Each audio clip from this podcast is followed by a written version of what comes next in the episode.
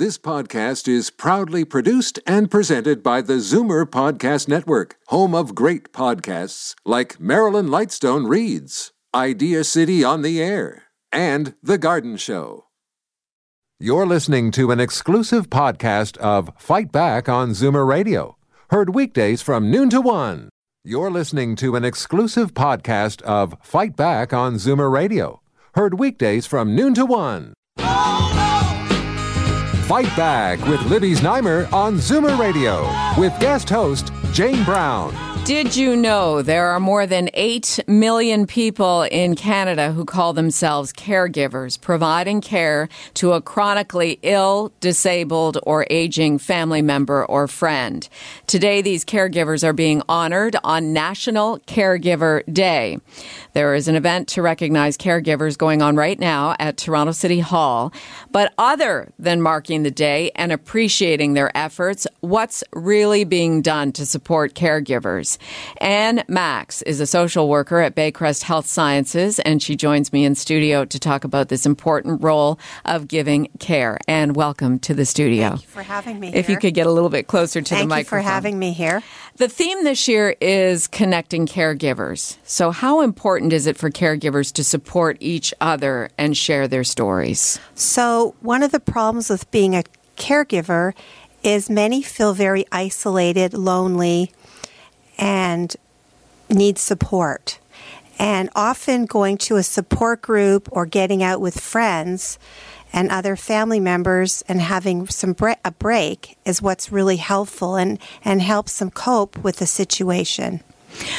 What is the role of a caregiver? So, what does it look like? What is the average caregiver doing day to day to support their loved one or loved ones? It also depends on the stage of the illness. So at the beginning, it could be minor things like reminding the person who's who's got dementia to take their medication or what day it is or um, you know just what their plan is for the day as the disease progresses sometimes you see wandering or behaviors Sometimes people need more help with their care, so they might not know what clothes to put on. They may not know it's winter and they have to dress warmly.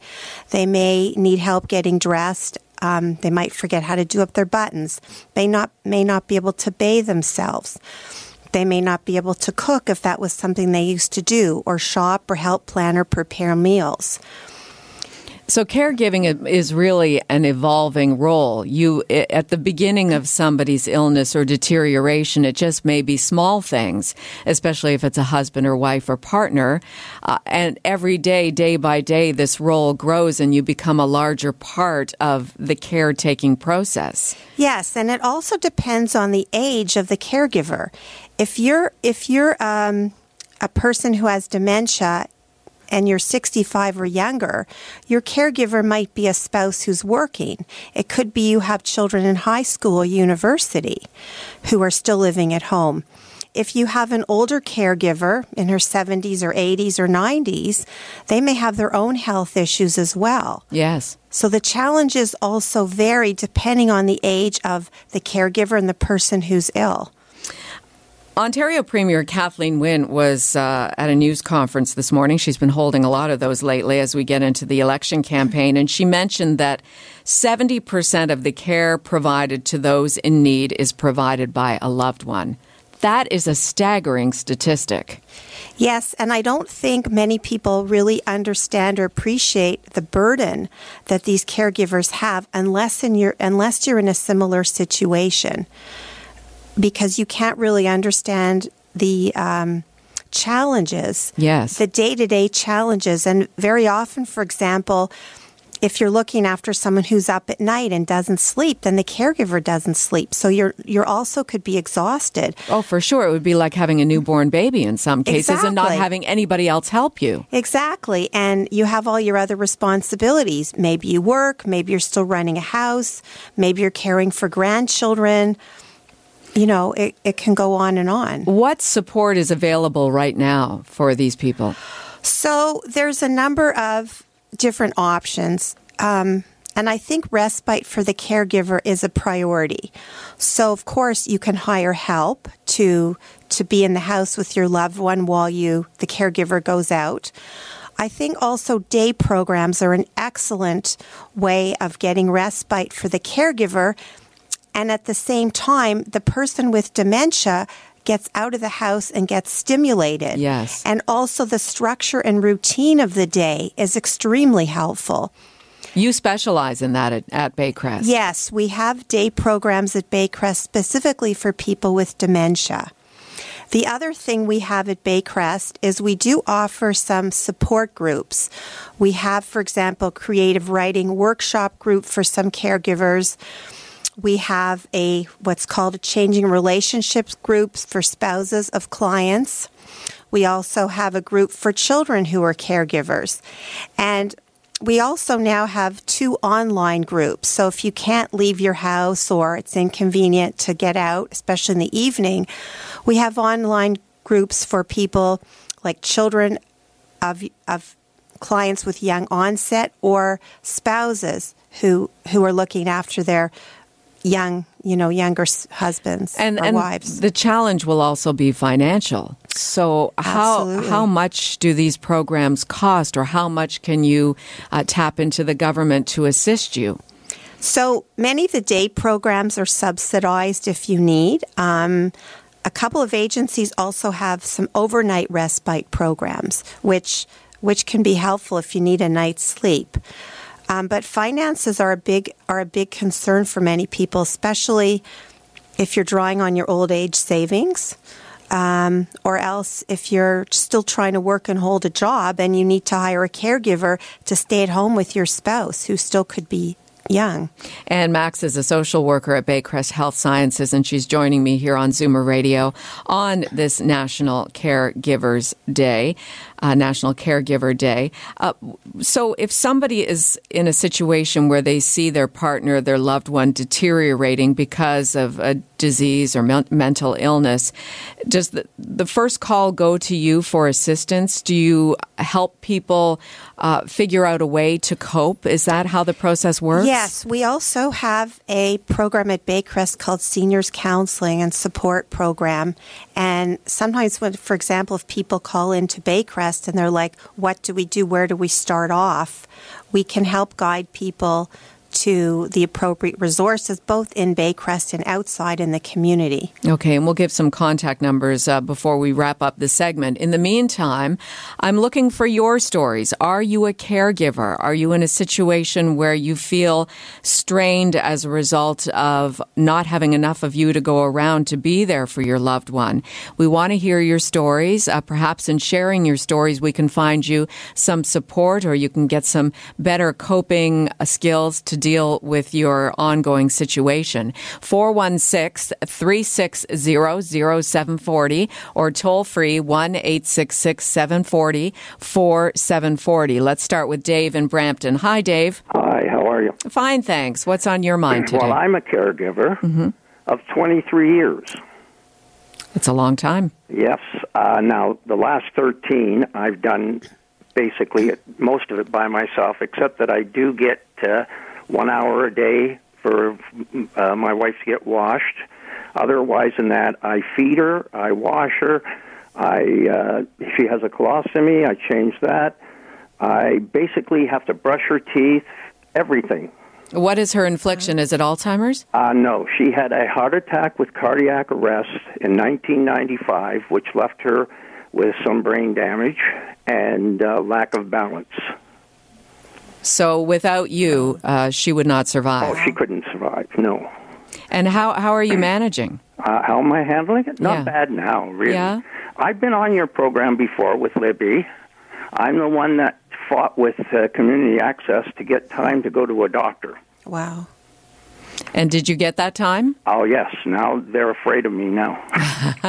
Well, you have to be, and oh, I you have to be miserable. and you have You to have be to your own be- advocate. You have Yes, to be a strong advocate to get some government services.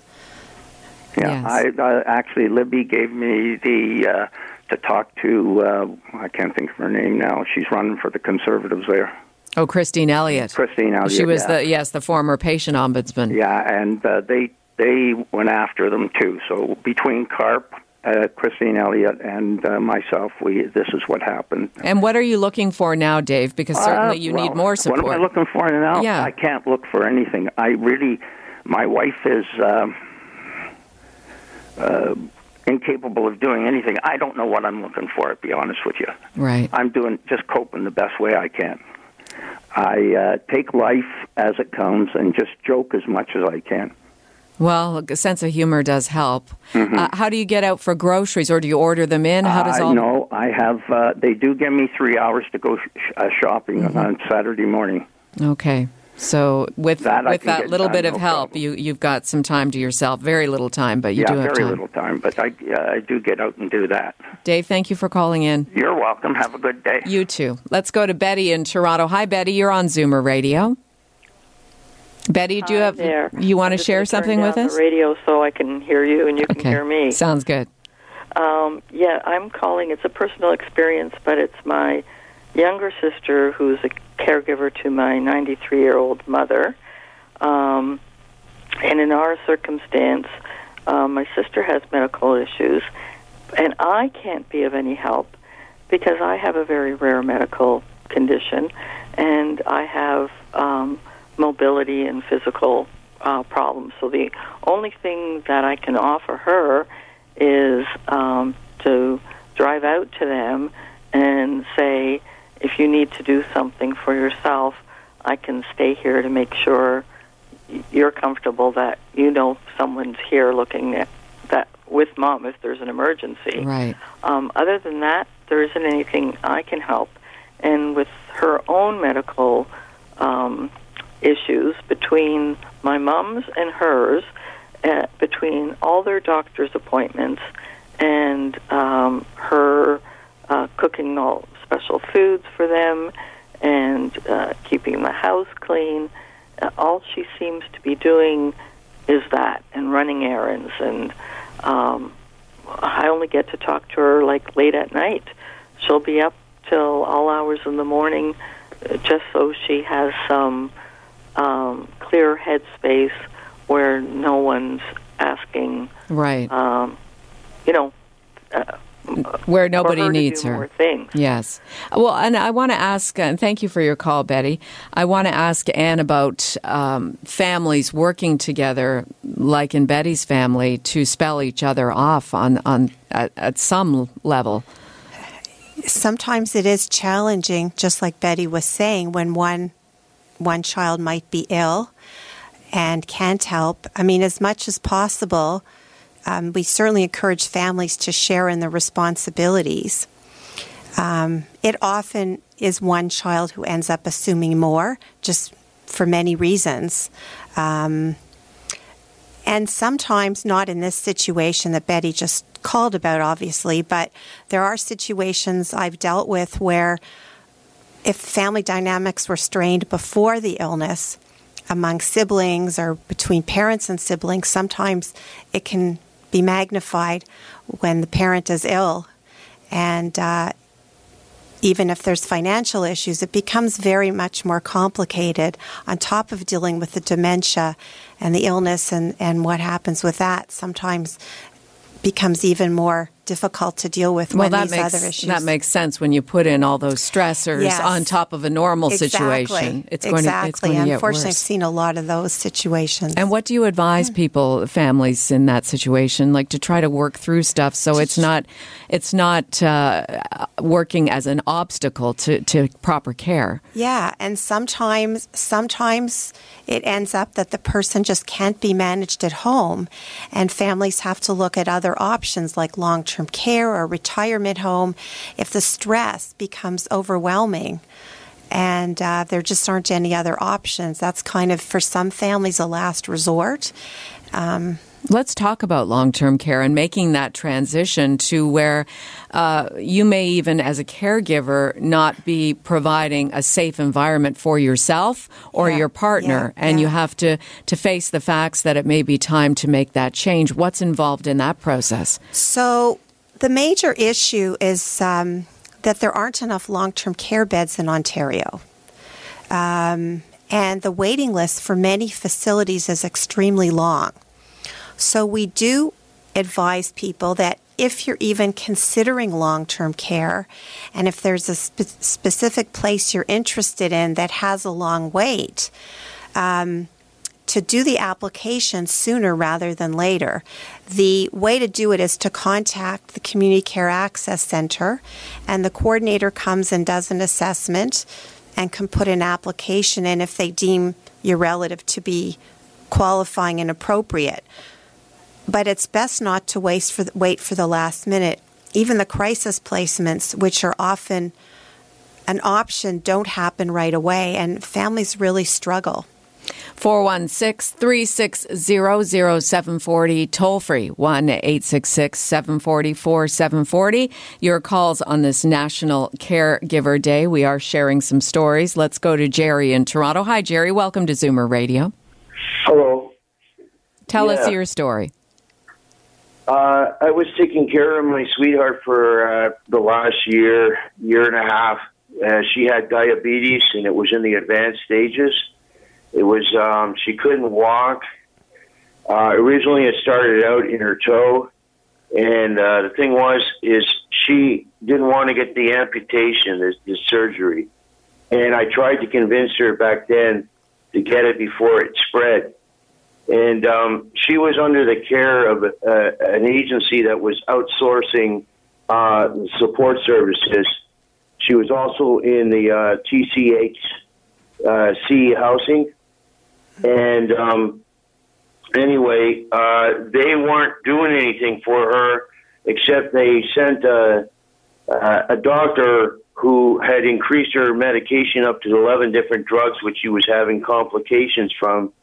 And I told some of the people in charge that she couldn't go on blood thinners and other certain drugs that were affecting her, and she couldn't. She wouldn't assert herself with the doctor. She just let them kind of bulldoze their way uh, into her life. The same with the uh, people they were sending. They were supposed to help her clean up her apartment.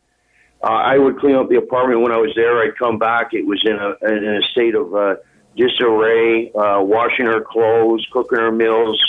Uh, she was getting food from uh, Meals on Wheels, and this agency had cut her meals off that were being delivered, and uh, she was basically starving herself. And she kept saying to me, "Oh, she had to get her blood sugar level down." I said, "No." You got to eat, or otherwise you're going to go into diabetic shock. No, I understand. It sounds very complicated, Jerry. Just uh, before we get on to the next caller, how did you manage as a caregiver? How did you get some relief, uh, time to yourself to make sure you could recharge and rest? Uh, it was very hard. Uh, when I had to go away and do things, uh, I was hoping that the agency would be taking care of her. And when I come back, uh, she was in uh, almost like uh, going into comatose. Her place was uh, in disarray. Was just a bunch of uh, problems, and she was forced into hospital against her will. Uh, a couple of days after I I'd left to go and do some errands, and when I came back, uh, the, the the Toronto City Housing had changed the locks. They had got legal precedence Oh, boy. over her in the hospital on the uh, the um, emergency form. And when I tried to get information from the doctor and stuff, uh, they wouldn't talk to me at all. And her next of kin were in London, and they had the information, and they re- refused to contact them because they were basically saying, "Oh, we're going to put her in a care home, and she's got other issues, and uh, uh, we can't get her to cooperate with us." And Right. basically, when Jerry, I, I, don't want to. I don't want to cut you off, but it is. A, it isn't a long, involved story, and I appreciate uh, everything that you went through and the challenges. Well, she passed away when Yeah. she was forced in the hospital. yeah, no, I'm sorry to hear that. I am and, sorry to uh, hear I spent 27 years with her. I knew her better than anybody else. Yeah. And and they just abused her. And now I'm trying to get some kind of legal action. Even the care in the hospital was awful. Yeah, and- I, and- and- I, I observed a number of things that were just horrendous. I couldn't believe it. Well, we appreciate your call, Jerry. Thank you so much for sharing your story. Uh, and obviously, there are some very complicated Yes, situations yes. where caregivers are taking loved ones in and out of the hospital uh, to different centers like that. Yes, and uh, often waiting an emergency for a couple of days too, which is also a challenge for someone who has dementia or multiple health issues. Right.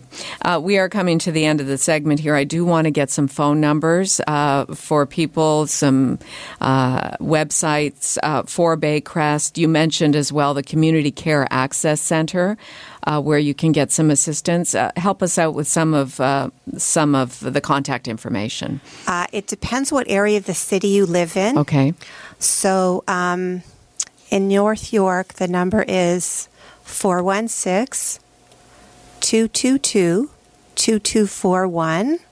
Okay, that's North York. Uh, that's uh, north the, of Wilson. Right. In Toronto, it's 416 506 9888. You can also Google it.